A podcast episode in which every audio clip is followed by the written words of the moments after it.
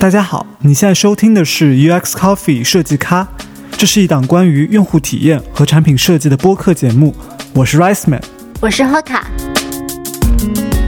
本期节目，我们将继续和人工智能创业公司 Rocket 的首席设计师江攻略来一起聊一聊他的设计人生。上期节目中，攻略和我们讲了讲他在学生时代的故事。尽管在哈佛的创业项目颇具起色，但他还是选择在毕业后加入 Google，成为一名交互设计师。从一个创业者到一个巨型公司的初级设计师，攻略的角色发生了很大的转变。他又有了怎样不同的体会呢？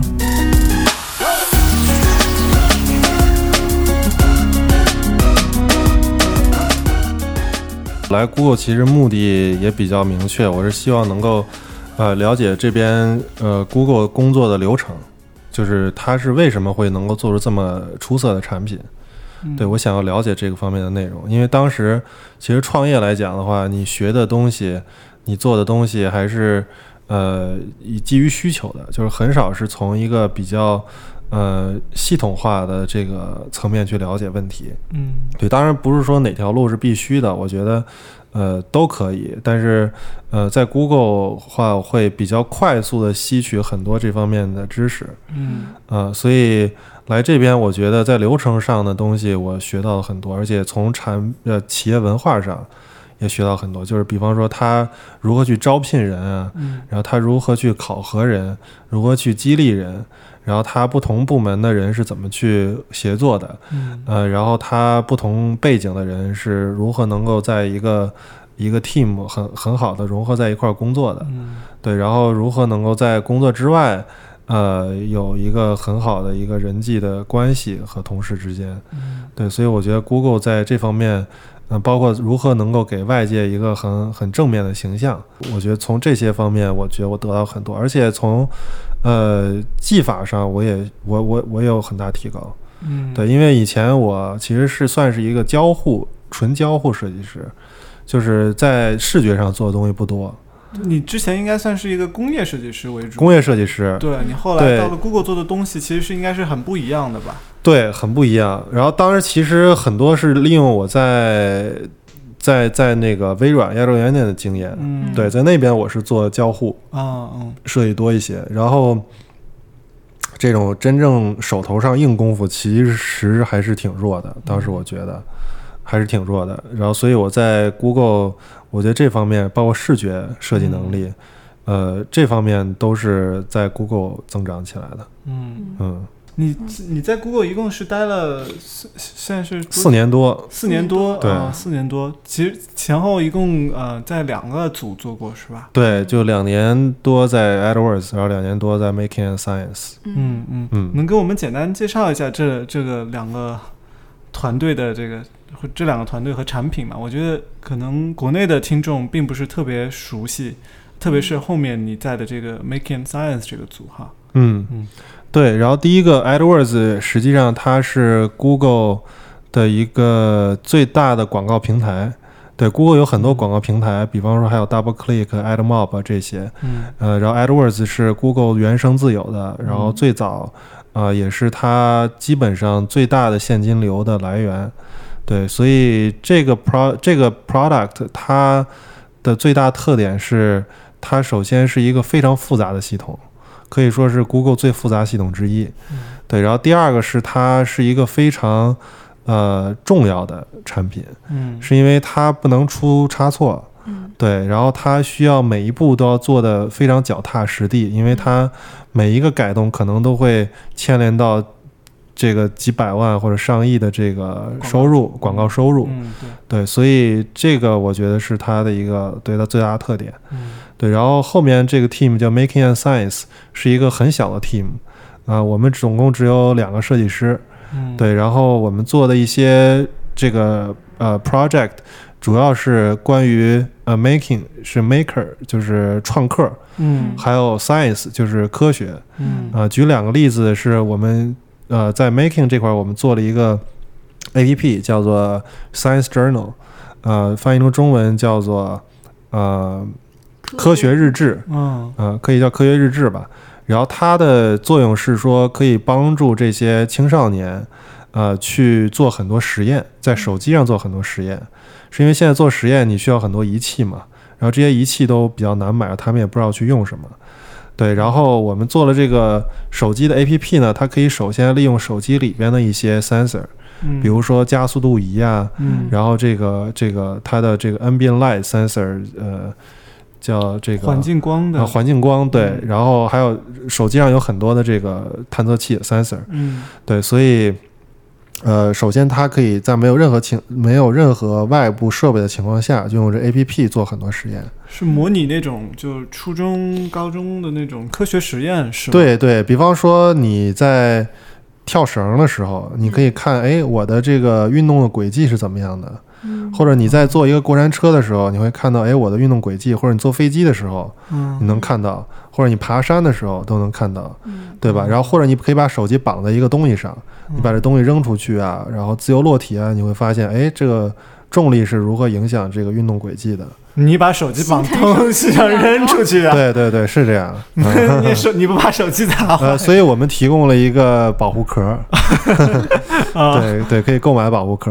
嗯对，然后另外一方面是我们可以接入大多数的开源的硬件，这个比较关键。啊，对，因为现在很多有这方面关于科学的这种呃 YouTube 非常火，然后他们也在卖这个硬件嗯产品给青少年。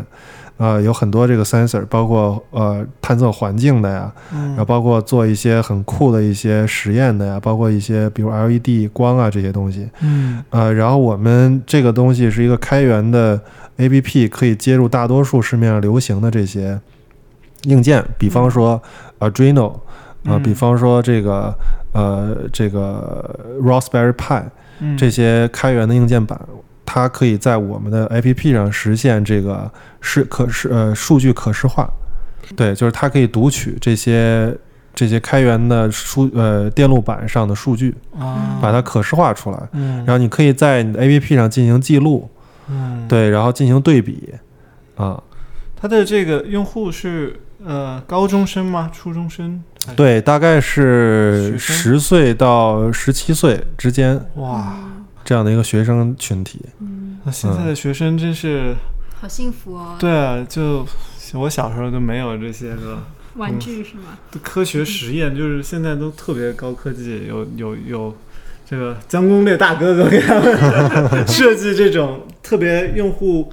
嗯，就是友好的这种界面的。如果没有这种好的 APP 的话，感觉这些硬件产品距离学生的还是比较远的。对嗯。对，然后我们同时我们自己设计了很多课程，嗯啊，对。教他们怎么用。对对对，然后我们我们放到了伊呃伊斯帕拉托啊的一些学校在试验，嗯嗯，对，然后就很好，就是这些相当于科技课，嗯，对，咱们当时不是上中学的时候有这种类似的科技课吗，嗯，不一样。中学的时候科技课大家都不会扔是手机，桌子上摆着一个什么那种物理实验的那种器材，所有人都是一样的，一个电阻啊，一个电路接，然后好多线啊什么的那个。对我们其实差不多啊，给他提供这些材料，啊。然后他用这个手机 APP 可以可以做很多实验，对，可以实现很多东西。现在可能更高级了，你对对对对对。你手机自带的一些感应器，你都甚至可以用进来了，是吧？对嗯。对，我们就是和三番的那个 Exploratorium 那个 Museum，、啊，那里边就是相当于特别酷的一些科技的对对东西。对对。对我们和他们的这个 creative 的 team 合作，哦，然后做了这一套这个 curriculum 这套东西，对，对放到放到学校里。对，不在旧金山的同学不太不太清楚这个是一个什么样的东西哈。是一个面向儿童，但是其实成年人也会很喜欢的一个科学探索博物馆。然后里面有很多那种装置啊、仪器，然后你就可以直接看到他们的一些物理原理嗯什么的，对，我觉得跟国内的那个科技馆比起来，这边的这个互动性很强。对互动性特别特别好。就我我去玩，我都觉得，哎，我我也学到一些东西啊，什么我以前书本上看到的东西都特别的比较枯燥啊，什么看了看到那些科学实验，就啊这个磁感应或者是怎么怎么个意思，就都对嗯，对，没错。然后在 science 方面，我们最近做的一个 project，就是我在离开之前做的一个 project，就是咱们刚刚发生的这个日全食。嗯，对对对，啊，日全食的这个项目，当时是跟 Berkeley 的这个叫多宇宙 team 一块儿合作的。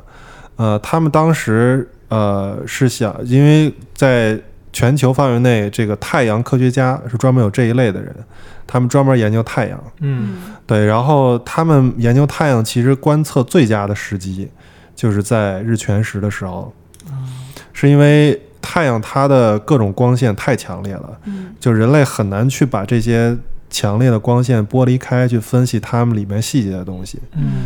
然后因为日全食的时候，它月亮会把整个太阳盖住，嗯。然后它周边的这个这个这个日冕会显现出来，嗯。然后这个时候是观测最佳时机，但是每一次日全食只有两分钟左右的时间能够观测，嗯。时间非常的短。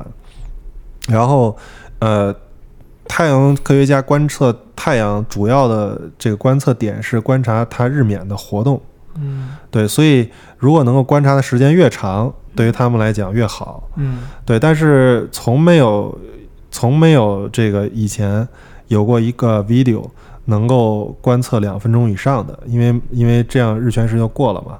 嗯，对，然后他们想最好的方式是搞一架飞机，跟着飞对，跟着飞，嗯。这样最好的。嗯。对，这样有很多问题哈，因为飞机并不是说你想飞哪儿飞哪儿的，对，它是有航空管制，它是有固定的航线的，对，嗯对，然后它那个是一条呃，这个是一条曲线，嗯。对你必须要严格按照它这个曲线飞，不然的话你就不在日全食的范围内了。对，嗯你但凡露出一点，整个阳光就就过来，你就没法看到。嗯。第二个是它很难去观测，就是就是你很难去呃这个这个用一个摄像机摆在外面，然后去去去拍整个这个流程，对，然后你还必须要控制好速度，对，然后要能跟得上，对，所以这是一个非常困难的事情。嗯哼然后 Google 就想，我们我们组就想，我们做这样的一个事情，就是我们让呃所有在美国境内能够观测到日全食，这个叫日全食的轨道，嗯叫 Totality Pass，对这个上面所有的人呃都去拍摄照片。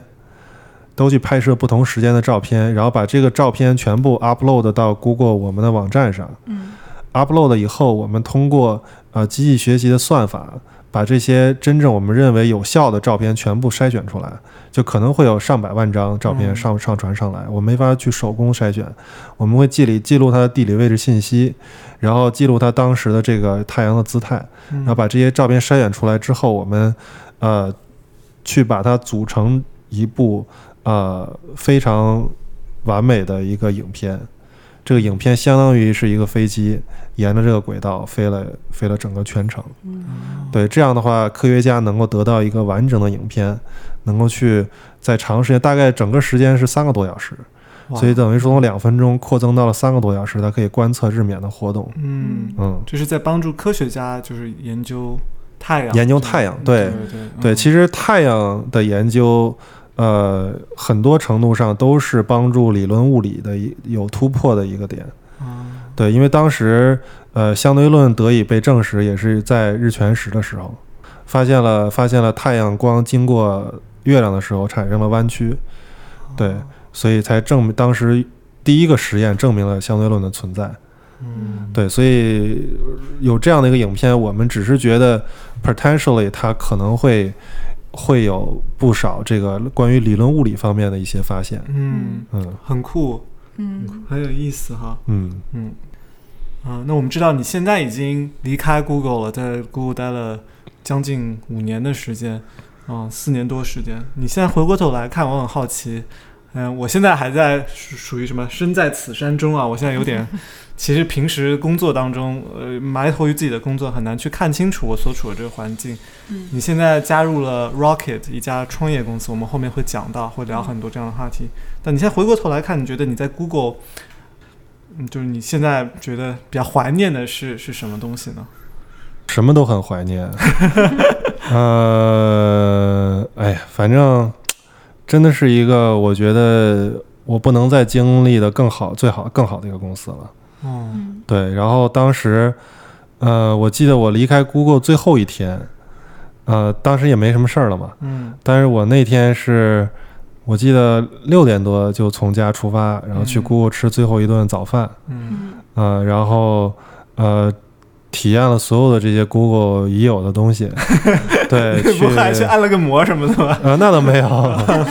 然后就是去这个这个公司的这个 store 啊，然后我经常自习的一个咖啡馆啊，嗯然后所有这些地方我都去了，呃，非常怀念这些地方留下的这些记忆。嗯对，然后当时，呃，我就是离开那个大门，关上大门的那一刻，就真的哭了。把门牌交回去，然后对，就门当一声关上的时候，我就哭了。嗯对，我就觉得啊，我不会再回到这个门里来了。就是就是觉得这曾经是你的一个梦想，嗯然后呢，你真的实现了这个梦想，嗯然后今天你要亲手把这个梦想扼杀，或者你离开这个梦想。对，嗯就是就这样的一个感觉。嗯嗯，对，尤尤其是你的第一份工作，嗯呃，就是我很幸运，我毕业以后结束学生时代以后，第一份工作就是我梦想中的工作。嗯对，所以我四年之之间，我也没有再去想换工作，嗯因为我觉得我已经到了梦想之地了。嗯对，如果说我毕业以后去了一个其他的一个什么公司，我可能会一直想我要来 Google，嗯对，但我一直在这儿的时候，我就没有想过去任何地方。嗯。对，所以走的时候就有这样的一个心情，就是它不是一个离开一个公司的感觉，是离开你曾经的一个小的时候，就我很早很早以前就特别喜欢 Google 这个公司，嗯嗯对你小的时候的一个梦想。嗯。嗯。嗯，所以让你做出离开这样一个梦想之地的这样一个决定的这家公司，是我们应该说接下来要聊的话题，叫做 Rocket。前面其实提到它的名字了，你跟我们讲讲当时是是怎么样一种考，出于怎么样一种考虑说。让你离开你认为最好、世界上最好的这样一家公司，去去做这样一件事情吗？呃，对，当时在 Google 的时候，其实我也给自己来之前，我也给自己定下过一些目标，就是呃，比方说我在上中学的时候，嗯我就不喜，我就不喜欢，就是我内心中不喜欢说我初中、高中上一个学校。然后我在大学保送的时候，我也不喜欢我的本科、研究生在一个学校。嗯，嗯对，所以我觉得我是喜欢，呃，有变化。我不喜欢说短时间，比如一年嗯时间，我喜欢大概三年、四年的时间，我就能换一个环境。嗯这样的话，我的整个 learning curve，我的这个成长会会再次 ramp up 起来。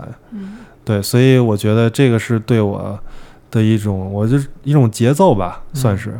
对，所以大概在每一个地方待过一段时间以后，尤其在 Google 待过四年以后，我就有一种感觉，觉得我需要去寻求一些新的挑战了。嗯，能给我们介绍一下这个 Rocket 这个公司吗？可能我们说到它的你们的这个产品名字，国内有一些听众可能看到过你们的广告哈，这啊，对，对对对，嗯，可能有一些印象，但是能能给我们大致介绍一下你们的产品以及这家公司？嗯。对，这家公司其实是呃很有渊源哈，就是我还在浙大的时候就认识他们创始人了，他们创始人也是浙大的，啊，但是大我挺多年的一个师兄。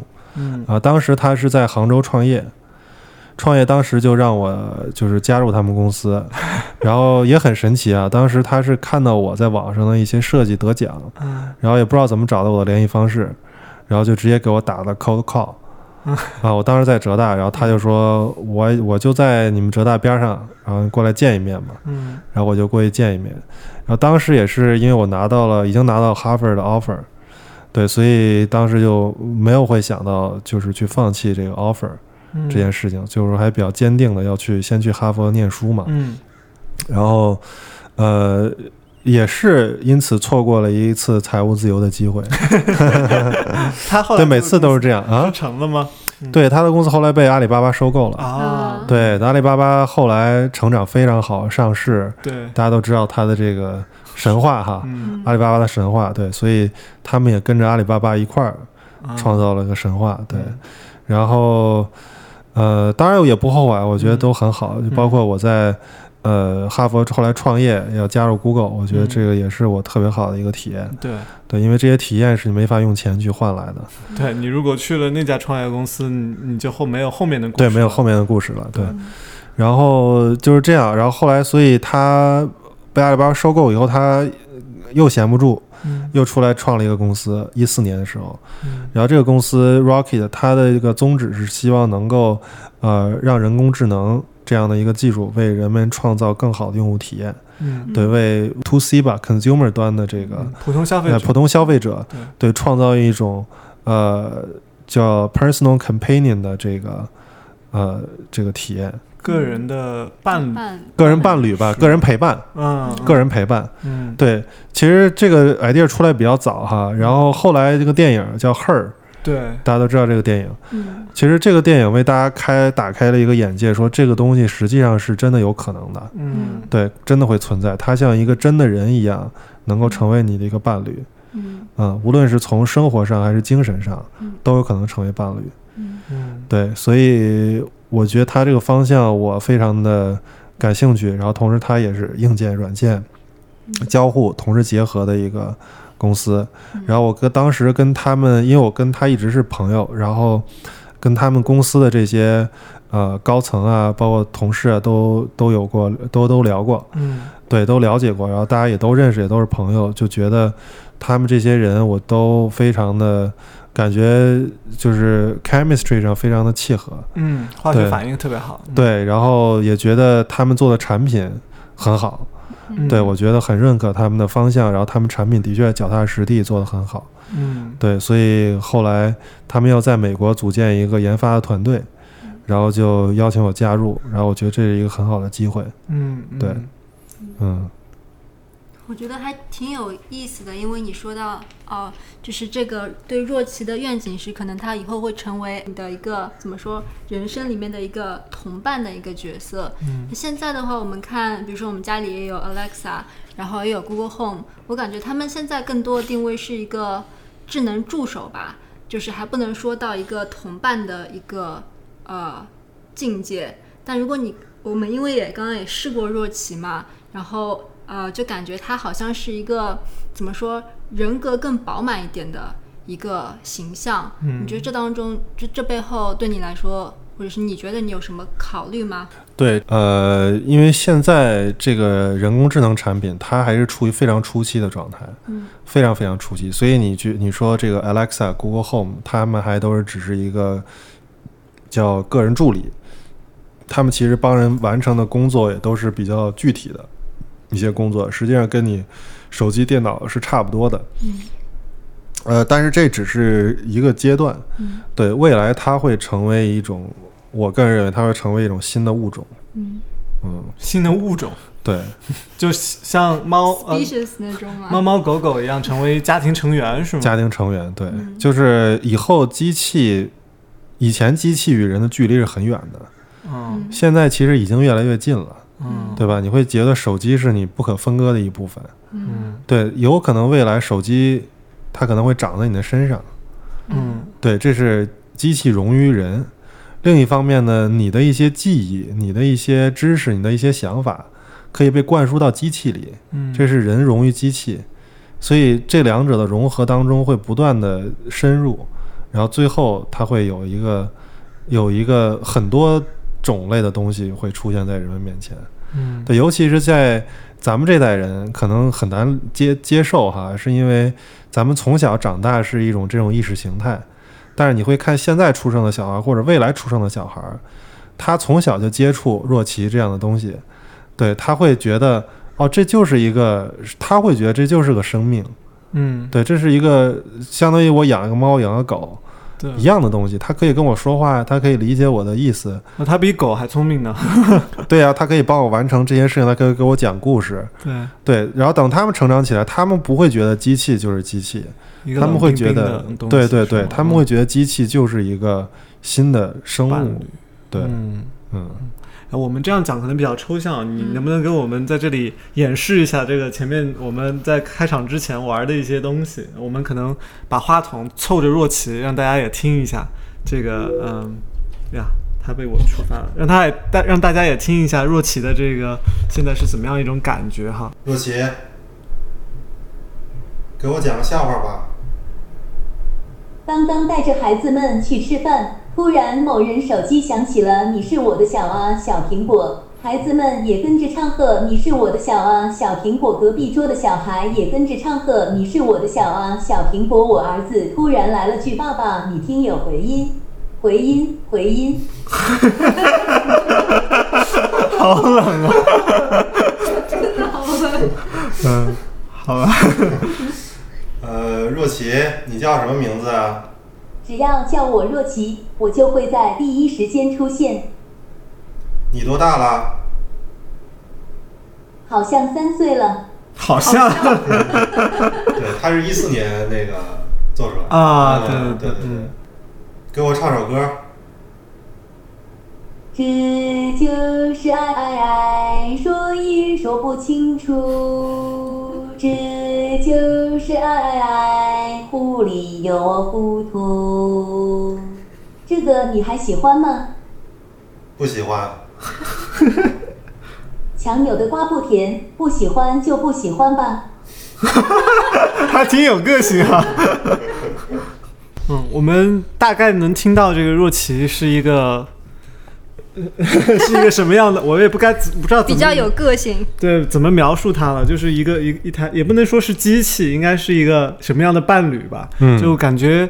嗯，他的声音，这是我第一次听到啊、可能也是因为我在一直那种中文的。对对，我一直在在美国，我们在美国生活了很久，玩的都是像 Alexa 呀、Google Home 啊这种英文的机器，听到中文还是有一些额外的亲切感。当然，这个中文好像我我的个人的第一感觉哈，就是它的这个发音还是相对没有那么不像那个 Echo 和 Home 的给给我给我的感觉有那么自然，就是、嗯。是是这背后是啊、是技术的原因吗？还是你们呃是语言的差异之类的。对对对，呃，两者都有，嗯。两者都有，因为英文它是一个基于呃基于发音的语言啊、就是你看到一个英文，你就能发出来，对，嗯相当于拼音嘛。对，但是中文不一样，中文它是一种象形文字，对，所以它的发音和它的写法是完全不相关的。嗯，那这跟这个语音机器人或者说智能家庭助理，对，实际上它的发音是一种 TTS 技术，这种技术它是需要经过机器学习、机器训练的。对，所以你需要有大量的这个学习的样本，嗯。然后大量的训练时间，嗯。去训练出一个比较好的一个模型。嗯。呃，然后它还有一点是，呃，中文是有语音语调的，对，分四声嘛，嗯。啊、然后英文是没有的。对，所以这一点上中文也很难。嗯，因为你一旦语调说的不对，呃，你就听得很别扭。对，但英文它没有语调，所以你没有这个问题。嗯。啊、所以你们不是说把，比如说常用字有五千个字，然后就全都输入给他，然后找一个人，啊、把这五千个字都录完了，然后把它们都拼在一起。这样就非常的生硬。嗯对你说话，你如果把字拼在一起是超生硬的，嗯就相当于你看那个电子书嘛。嗯电子书你不是 Kindle 可以把你的书读出来嘛？嗯那种就读了特别生硬，嗯对，要比我们这个效果要差很多。嗯。我们现在是就是利用机器学习，是把平常就像咱们现在说话嗯。的这些内容，但必须是带有文本的，嗯。它是能够 match，嗯。把它输到这个机器里，嗯。它进行学习。嗯。进行学习以后，它会根据上下文不断的调整嗯。它的这个这类话是怎么念。嗯。对，就你今天带来的这个设备是有一个显示器嗯，和摄像头的对，这个显示屏，对。啊，对显示屏对。这个跟我们看到的别的产品也不太一样。嗯，就是有什么考虑是让它有一个显示屏呢？对，它这个形状也特别可爱，是下面对。一个，我也很难描述它的这个曲线，一个一个没有一个直角。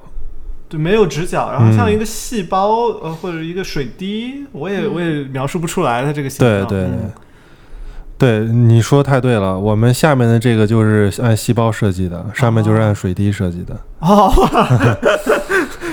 对，能能讲一讲，就是为什么当时啊、这是你们的应该是第一代产品是吧？就就就是工业设计上的一些考虑，以及为什么会就是智能家庭语音助理，我们最一开始被市场所接受的产品都是一台音箱，没有显示器的。对，就像 Amazon Echo，它设计成那个样子，就是一个比较偷懒的设计啊，我觉得，它是一个完全 规则的原规则的柱体，对，然后它完全是为功能而设计，嗯。因为它没有考虑到我们刚才说的，就是它不再是一个一个一个电子产品，它应该是一个生命，所以如何能让人有一种生命感，是你必须要把它设计的不像电子产品，而是像一个他没有见过的一个东西。对，然后这个东西如果太像人的话，会让人一种排斥感跟敌对感。嗯对，对这个人的基因的本能，嗯。所以你要把它设计的不像人，嗯像一个可爱的一个其他的东西。嗯。对，所以我们会呃参考一些，比方说下面我们是用那个红细胞的这个形状，对，哦对的一个大概的一个意象，嗯。然后我们代表它是一个全新的一个生命。嗯，对，然后上面呢，相当于有点像一个人脸的形状哈，对，但你会看到那个有一个电影叫《Wall E》，是嗯。对，《Wall E》里边的，的这个伊娃，对。对这样的一个机器人，它会很可爱，然后不像人，但是又给人一种它是有一个有生命的一个小宠物的这种感觉。对，对，然后我们这款产品它的名字也叫做 Alien 外星人，对，哦然后 对让你就是感觉它是一个来自于外星的一个生命，你可以跟它对话，然后你可以呃问它一些问题，然后它可以给你一些反馈，给你播放歌曲啊、播放故事啊这些内容。然后那个显示屏主要是我们还是觉得呃人平常的交互是少不了视觉的。嗯对你每天都是在看一些外界的东西，然后听一些外界的东西，然后再说。对，所以这个视觉交互是非常重要的，所以我们是把这两者结合在一块儿嗯啊。然后，尤其是在你在晚上关了灯以后用它的时候，或者灯光线比较暗的时候，非常的美。就你直接去欣赏它，就会觉得非常的美。我们不仅是有一个显示器，我们在这个正面面板是有一圈的这个 LED 光，嗯，然后下面也有一圈的 LED 光嗯，对，所以当你播音乐的时候，它会有一个很美妙的这种光线给你显示出来，对，所以音乐和光是永远结合在一块儿的，是配合起来的，配合起来了，对。然后我们正面有一套非常美的这个，相当于一个屏保，一个星空的一个效果，对对对，我前面看到了，开机的这个界面很炫酷哈，对。嗯。再包括你播放音乐的时候，我们首先会显示音乐的专辑的封面，嗯对对，然后给你这个歌手的这个这个样子，你会觉得很亲切。嗯那另外一方面，比方说我们在播放一些绘本，它可以把绘本的内容显示出来嗯啊、然后你在问一些内容的时候，它会把这些内容的图片直接给你显示出来，很直观的。对，嗯不仅仅是声音，嗯。嗯其实我们家呃买了这个 Amazon Echo 啊，包括是这个 Google Home，也有一段时间了，但是感觉好像没有日常呃，呃可能跟我们的这个日常生活作息有关系，就没有啊、一种刚需的这样一种感觉，嗯。就是放在那儿，可能就放个音乐，嗯，然后最多问个天气，嗯。嗯、就没有别的了。然后嗯。有的时候一两个月不用，也并不会感受到这这个产品的存在。那在你看来，这个家庭的呃智能伴侣嗯。这样的产品是有它的呃相对强硬的这种需求的嘛？就是能解决到呃其他产品解决不了的用户痛点的地方的嘛？我觉得手机呢，它是一个现在个人的中枢嘛，个人的这个计算中枢。然后，其实，在家里面，人没有说特别强的用手机的习惯，对，一般放在边上充电，或者说人在躺在沙发上或者躺在床上，对，所以你在家里的时候，我们就给我们一个很好的一个契机，能够切入这个场景，用一个其他的产品去替代手机。对，所以在家里的时候，如果你用了很多智能家居的东西，比方说这个电扇、灯啊，嗯呃，然后家里的一些电器，如果都接入了智能家居的话，你会发现，嗯这个产品目前就会逐渐变成你的刚需。啊，就是需要一个生态去配合它。是吧对嗯而且这个我觉得是一步一步来的。最开始我们肯定是用音乐去切入嗯这个东西，因为它毕竟是一个语音的产品嘛。嗯但最终它实际上是一个 AI 的中枢，嗯它未必非要以一个这样的形式出现，它可能是任意的形式出现在你任何接触到的一些场合，它也未必是要用语音输入，它也可以用这个各种，比如说键盘啊，去手去输入。嗯对，只是说我们现在，呃，因为是智能手机的强大，所以我们需要用这样的一个点去切入一个目前智能手机还没有覆盖的一个一个一个场景。嗯。对，嗯。但未来的话，我觉得它并不是一个替代的关系，而是一个融入的关系。嗯。对，就是我们是一个 AI 的中枢，嗯。这种中枢去能够帮助人去做很多事情，而且现在，呃，其实在，呃 AI 产品上，咱们用的这些，比如 APP 哈，它其实都没有真正的了解你整个人的一个用户画像。嗯比方说你喜欢看 Netflix，你喜欢这些电影，他会知道，他会给你一些推荐，对吧？你在 Amazon 买东西，他会知道你喜欢买这些东西，给你一些推荐。然后你在比如说呃 Spotify 上听音乐，他会知道你的喜好，你听的越多，他会知道你喜好越越好，他会给你一些推荐。嗯但是这些之间它是没有联系的。嗯但实际上你是没有区分这些东西的，就是你对于你来讲，你的喜好，这是我的喜好。对，就是你的喜好，你的一个用户的画像。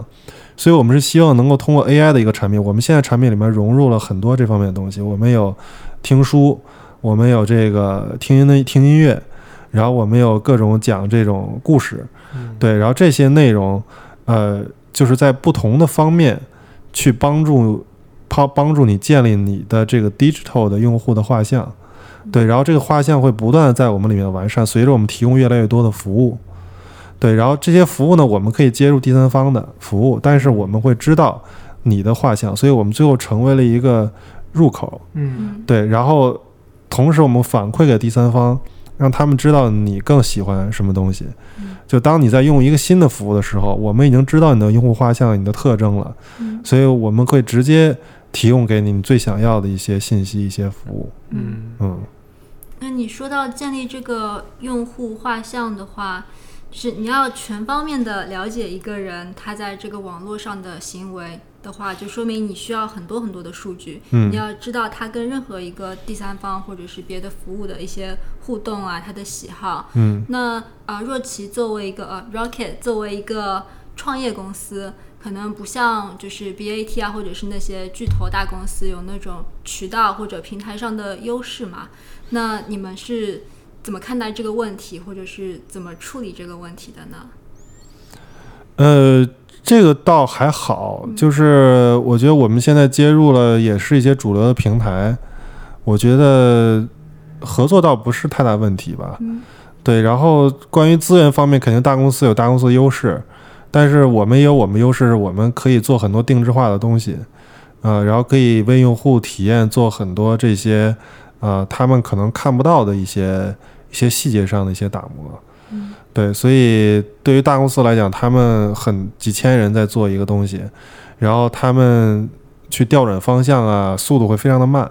嗯对，但我们是一个扁平化的结构，我们可能用户那边的信息直接就到我们 CEO 这里，对，然后直接到我们所有的这些产品团队的人的这里，对，所以我们可以立刻做出用户的反馈跟反应，嗯对，所以这个也是我们的一个优势，嗯对，然后同时我们因为有我们所有的核心技术，啊，就是它这个语音类的产品实际上是有三个核心技术，啊，一个是 ASR，就是呃前端的语音的识别，对，然后还有一个是 NLP，就是自然语音的这个处理处理，嗯还有一个就是刚才说的 TDS，就是这个语音的这个发声呃发声，对对，就是接收、处理、发声，这三个技术目前都是我们自己自主研发、自己做的。嗯对，然后我们掌握了这些技术以后，我们在呃接入其他的产品之后，我们能够有很有控制的提供我们想要的一种用户体验。嗯。对比方说，我们的唤醒词就是“若琪”两个字嘛，嗯。对，但是现在市面上大多数的产品，呃，几乎在中文上哈，呃除了我们以外都是四个字的。四个字。四个字，对，嗯。除了我们以外哈，嗯。啊，包括 Alexa 也是三个 syllable，嗯。对。对，然后 Google Home 是四个，嗯 OK 对 Google 对大家会觉得为什么不叫 Google 呢？嗯对吧？为什么还有 OK Google？嗯啊，然后 Siri 也是一样，为什么叫 Hey Siri，它不叫直接叫 Siri 呢？嗯对，Hey Siri 也是三个 syllable 嘛，对三个音节三音节对。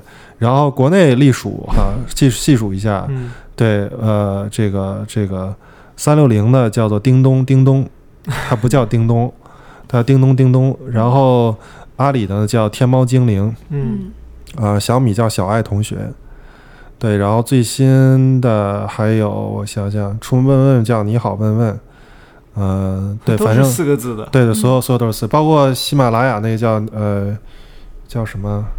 小雅小雅，啊，为什为什么呢？然后因为两个字做不到，呃大多数人用的都是讯飞的解决方案，科大讯飞对，然后嗯。讯飞它只能做四个的，所以所以这个就是我们做自己技术的好处，我们至少有这种可能性，能够跟别人做出差异化来，嗯。能够给用户提供更好的体验，嗯。对，然后我们的确也做到了，嗯，嗯，等于是你们从整套这个核心技术上来说，全是自主研发，对，没有使用像科大讯飞这样非常比较主流的第三方的这种没错是吗？没错，那它确实有一个，嗯，我们叫英文上叫 trade off，就是呃有好有坏，就是嗯嗯自主研发呢，肯定研发成本会更高一些啊。你们在这方面是是怎么考虑？为什么决定说这些东西都得都要我们自己来？而更何况你们还是一家啊。在我看来，应该是个创业公司哈，四年刚刚成立，也不是像阿里啊、小米啊这样的，应该说资源非常丰富的公司，但你们嗯还是 有点硬着头皮，都都嗯都要自己来。嗯嗯嗯。出于怎么样的考虑？对，就是这个刚才说的，就是能把这些用户体验的真正能掌握在自己手里。嗯对你没有核心的东西，你是无法做用户体验的。嗯对，其实所有公司它核心的东西都是这么做的。嗯你比方说苹果，它其实最核心的是 iOS 它这个系统，嗯对它系统跟硬件完美的结合。对它的硬件不能运运用别的系统，它的系统不能运用在别的硬件上。对，所以这个它能提供最完美、最流畅的体验。嗯对，就是安卓从根本上就没法达到它这样的效果。嗯然后包括 Google 也是一样，Google 它的搜索，它不可能是用第三方的，对吧？它肯定是自己的一套完全的技术，它也能提供最好的搜索。对，嗯所以我觉得以技术为核心驱动力的公司，它都必须要做自己最核心的技术，全都掌握在自己手上。对，这样它才能提供最一流的体验，而别人提供不了的。嗯，当然市面上确实有很多很多的竞争对手，像阿里啊、小米啊这样的巨头公司嗯。也都进场了。嗯。嗯，一四年你们可能刚开始做的时候，啊呃，包括呃 Amazon 的这个 Echo 都还没有证明自己的市场价值，但嗯现在大家好像都感觉到了，说包括 Google 啊、苹果啊出的 HomePod 这种，大家嗯好像觉得，哎，这个好像确实是一个可以可以做的市场了。嗯是你你感觉是为什么？就是在这一两年当中，这些产品就就突然就就冒了出来呢？就是是是因为 AI 技术的，就是我们说人工智能这个东西，嗯，就突然说，哎，好像我们到了一个什么临界点了，说说说可以做了，对，这个是最主要原因。嗯最主要，因为最主要的其实核心是 NLP，就是自然语言处理技术。对这个的话，就必须要理解你人的这个这个语语音的意思。嗯对这个技术，目前来讲是得呃，在人工智能这个现在已经搭的很成熟的整个 infrastructure 上，就能很好的去做这件事情。嗯对比方说，我们就可以呃用现在最先进的 NVIDIA 的这这个 GPU，嗯去做我们所有这些机器学习，这在以前是不可能的。对，所以达不到这一点的话，你是没法做到自然语言的理理解。嗯你嗯做不到这一点，你的这个产品就没有任何意义。嗯对，就是，所以我们还是需要能够有这样的一个技术，然后包括现有的这些呃这个这个硬件都很 ready 了。对，这些算法、这些平台、TensorFlow 啊这些东西都很 ready 了，我们才可以才有机会能够做这样的事情。嗯。嗯。那你如果我们其如果在你看来，这个技术是已经准备好的这样一个状态，那那可以说整个行业才刚刚起飞，嗯或者说还还在这个起飞跑道上。对，嗯，你觉得未来的这个五到十年吧，就如果说人工智能开始腾飞了，你你展望一下这个呃家庭的这个情境，家庭智能助理这样一个产品线会会发展成什么样子？它真的会走进日常老百姓的家里嘛？大家真的会嗯每天就像用手机一样用它们吗？对，手机以后可能就不再是像现在这个样子的手机了。嗯对，因为现在的手机是基于 App 的手机，但是实际上 App 对于人本身没有意义。嗯对你想想，我需要一个 App 吗？你只是需要 App 里边的东西，你并不需要一个 app，嗯，对吧？就 app 本身啊，就长一个正方形的一个图 app，标的样子，对你根本不需要它，你需要的就是它里边的一个东西，一个服务。对，所以未来我觉得它 app 可能并不会像这样的一个形式存在，而是一种服务的形式存在。对，像现在这个这个若琪这样的一个语音类的产品啊，它也没有 app 的概念，但实际上它调取了无数多的服务。嗯对你只是说我想听个故事，但它调取了喜马拉雅，然后你说我想听个什么音乐，它调取了比如百度音乐啊、QQ 音乐啊这些东西，嗯，但你并不知道。对，所以比方说我要控制一个灯，把灯给我关了，它可能调取了 IFTTT 嗯这些内容。对，所以这些东西它不会在一个 app 形式出现，人只是发出我的需求，我需要什么，嗯然后计算机就给我什么，就仅此而已了。对，所以比方说我要订机票，我只是订机票，我并不要去想我是用去哪儿还是用一个什么携程什么携程啊，对啊这些东西，因为这些东西对我来讲没有意义。只要你的这个产品，因因为因为大家去去哪儿去学生也是觉得它可靠嘛，嗯对吧？但只要你你这个产品本身可靠，比如 Apple 的产品本身可靠，用户就会相信任你。就他，我就在你这上面订机票，我不用知道他是从哪儿来的，对你只要把我的需求满足就可以了。嗯对，所以以后可能手机也会是这样的一个方向。你打开它并不是一个一堆 App，你要找，还有分类啊，还有搞什么这些东西。嗯对，当然可能专业领域可能还是这样，但是大众领域可能会以一种新的形式出现。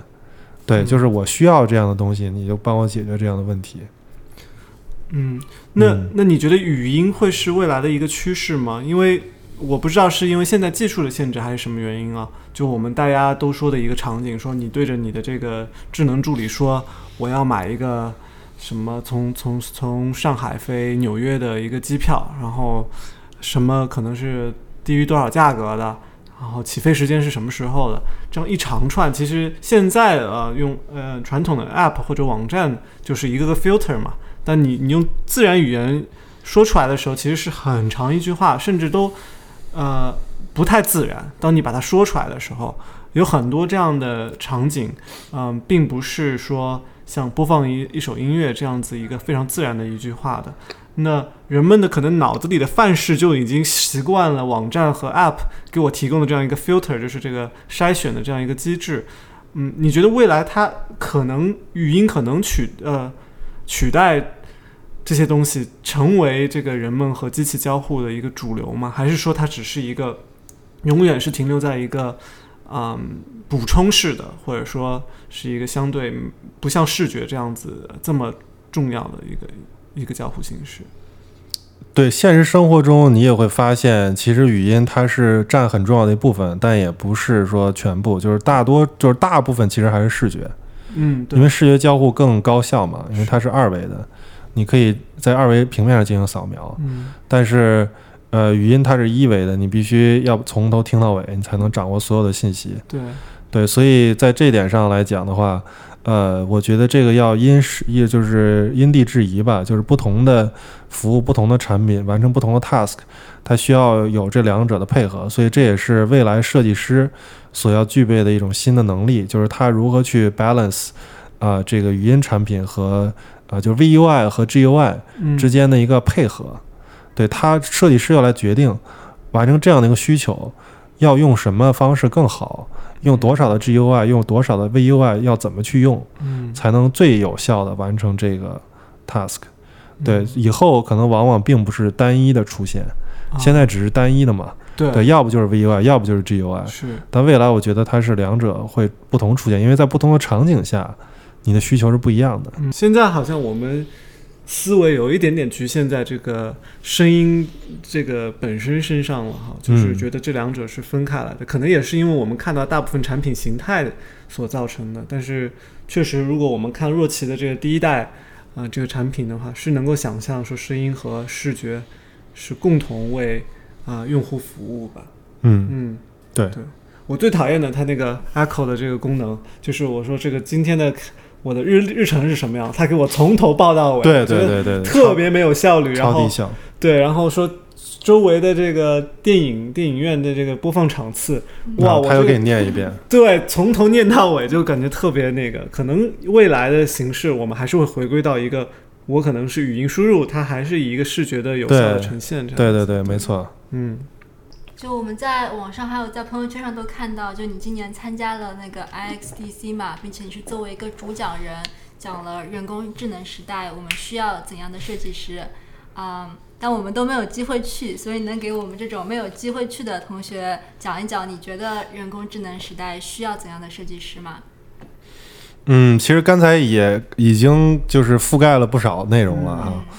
对，然后另外一个没太讲到的就是，呃，我们觉得未来的设计哈，这个工业从工业设计先来说，产品的外观它需要一种全新的形态，它要更接近于自然界的东西。嗯，对，因为呃，人对一个产品它的概念是来自于其实呃很多年来人进化的一个呃这个这个历程。对，相当于为什么人能看见东西，能识别颜色，然后人能听见东西，能识别这些美妙的音乐，实际上是它千百年来进化的一个结果。对，就是能给人带来愉悦感，能给人带来不适感，都是进化的一个结果。对，所以它相对于就是如果客观来看，它没有好坏，只是对人来说有好坏。所以设计来讲，我们就要为人设计一种愉悦的体验。对，这种愉悦体验来自于哪儿？我觉得很多时候是来自于自然界给人的一种这种体验，就是人的这种愉悦感，实际上最根源是来自于自然。对，所以我们现在在设计这个我们的产品 Alien Pebble 的时候，呃，就尽量避免的少用直角的内容，因为直角在自然界当中是基本不存在的。对，自然界当中存在的物体基本都是由曲线构成的。呃，然后呃，我们的 Pebble 是呃设计的像一个鹅卵石的一个形状，嗯。对，然后鹅卵石是会给人一种很圆润、很沉稳、很宁静的一种感觉，对，然后有的人会收集很多海边的鹅卵石，非常的美，放在家里嗯，实际上是人与自然一种亲近的方式。然后我们把产品设计成这样的一个形态，会让人觉得这不再是一个电子产品、电子消费的产品，长得像一个方块儿或者是一个柱形，对，而是一个真正像自然界当中的物体的一样的一个产品。所以我们希望能够逐渐把这个产品和电子产品的边界，呃，就是把电子产品跟自然界当中的物体的边界逐渐的模糊掉。嗯对，创造一个介于它们之间的一个生生命的一个一个一个一个产品吧。嗯嗯，那这是从工业设计的角度来说，你觉得这是电子产品的工业设计未来的应该要走的一个方向，或者是一个趋势，对对吧？那从呃 UX 设计师或者说产品设计师、UI 设计师来说，你觉得他们的他们要做出怎样的努力，或者说平时呃怎样提高自己，能够去适应这个我们说人工智能的时代呢？对，以往的设计师定义它都是视觉的，基于视觉的，对，对吧？叫设计师嘛嗯。但未来我觉得设计师他是基于人的所有感官的，他为你的所有感官而设计。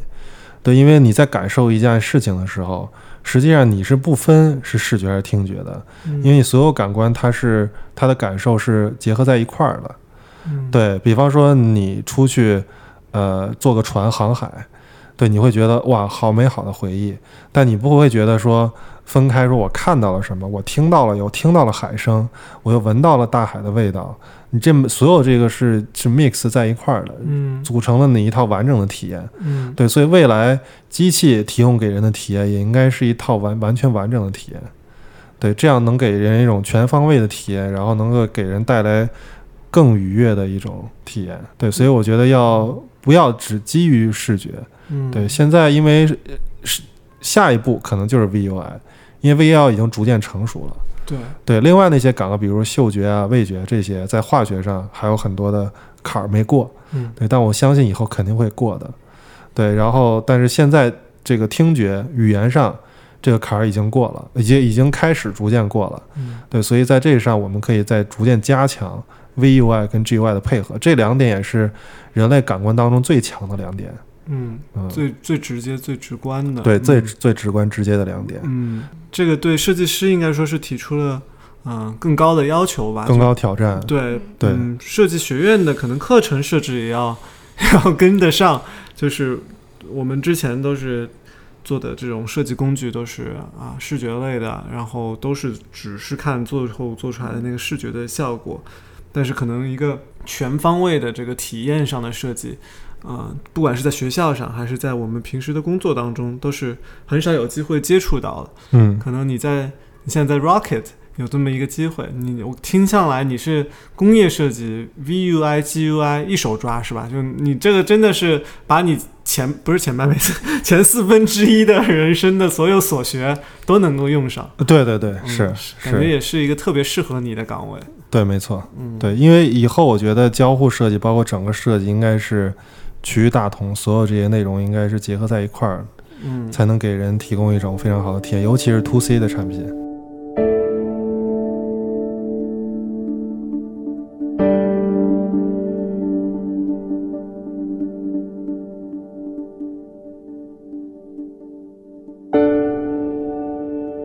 最后，我想就是我我其实我们在准备你这边这期采访的时候，在网上找到了一篇你一三年写的文章，我想用嗯这篇文章你当时写的话来做一个结尾，然后也嗯想问问看你啊、就现在的这个感觉。呃啊，我来念一下你这个开头这段话。这篇文章的标题，你当时写的是叫“我想做一辈子设计”，然后你的开头第一段是这么写的，你说，嗯。打出这个标题的时候，眼泪就不禁流下来了。不知道已经多久没有做设计了。自从2011年和詹远一起做了 Color Magic 以后，再没有踏踏实实的坐下来，从画图构构思、建模渲染，再到 prototype 看着想法变成现实中的艺术品，那种喜悦和兴奋了。虽然还还在顶着 Google Designer 的头衔。嗯，但真正称得上纯粹的陶醉在设计中的感觉，已经渐行渐远。然后你在最后一段啊、是是这么写的，你说，迷茫总是帮助人找到方向。好友 Frank 在我们的创业小分队心灵之旅的晚餐后，问了一个一直萦绕在我耳边的话。他说：“攻略，开始认识你的时候，我只知道你是个设计师。”但后来接触后发现，你还在做很多关于商业方面的东西。你是更喜欢把自己定位于一个 entrepreneur 呢，就是企业家，还是一个 designer？我毫不犹豫地回答，designer。做设计这件事就跟爱上一个人，就算别人再好再强大，但你爱上了就是没有办法。排除万难，愿意和这个人过一辈子，就是快乐，就是过一辈子觉得值，不枉活这一生。明天还是会继续，我还是会继续回到开会和画 Mark 的生活。为了这个 button 放上面还是放下面，是灰色还是蓝色，争个面红耳赤。但是当浮华和喧嚣退尽的时候，我最想做的事情还是拿起笔，画出那个未必能实现，却能触动我心灵艺术品般的产品。我当时看这篇文章是就很感动的，我觉得就是你写的特别好。我不知道听你念出来，我也特别感动。嗯，就念念的特别好。我觉得就是你能不能跟我讲一讲，嗯，就我想以这个作为这个节目的收尾哈，就是你嗯当时的这样一个人的状态，嗯，你当时的工作可能离商业更近，离艺术更远。人，我觉得当你走向社会，永远都是这样的。如果你是嗯学设计的话，呃，这几年我感觉因为行业的这个发展啊，有很多很多的工业设计师、建筑设计师，或者说离艺术很近的这些学生，在学校里面哈，嗯、都在考虑说我要往互联网方向转，我要往人工智能转，我要往这个热的呃地方转。你对他们啊、有什么想说的？嗯，对，我觉得做设计这个学科哈，嗯，必须要还是，我觉得你要想要做得好，必须还是一个理想主义者，嗯这个是必须的。如果是个功利主义者的话，我觉得很难做好设计。呃，理想主义者的话，我觉得他实际上追求的是，如果你抛出所有这些交互设计、工业设计、人工智能啊这些热点不看的话，它实际上是追求的一种人类艺术的一种极致。对我觉得和音乐家和这个画家道理是一样的。对他追求的是一种呃呃未敢想却亲见的一种震撼。对这种震撼就是你。你你自己都没有想象过有这样的一个东西存在，但是你却通过自己的手把这个东西创造出来了。通过你的创意，其实也是通过你汲取的所有前人的这些呃精华，你把这个东西创造出来。我觉得作为设计师来讲，从我的角度来讲，我就会为了这样的一种感觉，这样的一种使命而去做我的这些事情。嗯嗯，我觉得这个是非常重要，对于我来讲非常重要。对比这些所有这些热点啊，这些大家可能很多设计师，比如说学建筑的设计师，他们配很低，然后他们的时长很高，这个大家都能理解，这个是现状。所以很多人他会为了生活所迫，他会转到交互设计这个行业，但其实并不是他所喜欢的。嗯，对我觉得并不是所有行业大家都适合或大家都真喜欢。肯定会有一些人，他真正是喜欢交互设计的，这个肯定毋庸置疑。对，但是我觉得还是设计师能够在他自己真正喜欢的领域，因为有些人他就是喜欢交互，有些人就是喜欢视觉，有些人就是喜欢建筑跟硬件相关的东西。对比方说，我我就喜欢一些能够能够可触碰的工业设计，对工业工业的一些产品，我认为设计还是。如果能够触碰的话，它是一个非常美妙的一个体验。嗯，对，所以这个也是我追求的一个一个方向。嗯，对。你会做一辈子设计吗？肯定会做一辈子设计，因为如果我做别的，我设计应该也是我最大的爱好之一。嗯嗯，对。但这个东西，呃，这个做设计的东西也是需要灵感。有的时候真的需要灵感，所以我觉得这个灵感来自于哪儿？很多时候来自于生活，啊，所以做设计这件事情也促使我不断的去探索生活，不断的去理解生活，去享受生活，然后能从生活当中汲取很多的这些灵感，这些非常 amazing、非常真实的东西。然后你再通过设计的手法，把这样的一个非常 amazing 的东西表现出来。嗯，对，它实际上只是一种你对生活的一种反射。对你先有对了生活非常非常强烈的热爱，非常深刻的理解，然后你再能反射到你能够做出很好的设计。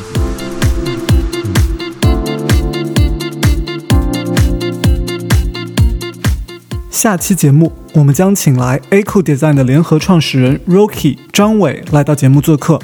我们会和 Rocky 一起来聊一聊摩拜单车、丁香诊所、Vico 微博客户端、魅族 FlymeOS 等优秀设计产品背后的故事。如果你喜欢我们的节目，我们推荐你使用泛用型播客客户端订阅收听。如果你是苹果用户，你可以使用系统自带的一个紫色图标，名叫播客的应用。如果你是安卓用户，你可以下载 Pocket Casts 等第三方应用来收听节目。只要你在这些客户端中搜索 UX Coffee，就能找到我们。在节目播出后，我们也会在微信公众号上发出节目的文字整理版本。我们的微信公众号也是 UX Coffee，U X C O F F E E。好的，本期节目就到这里，我们两周后再见。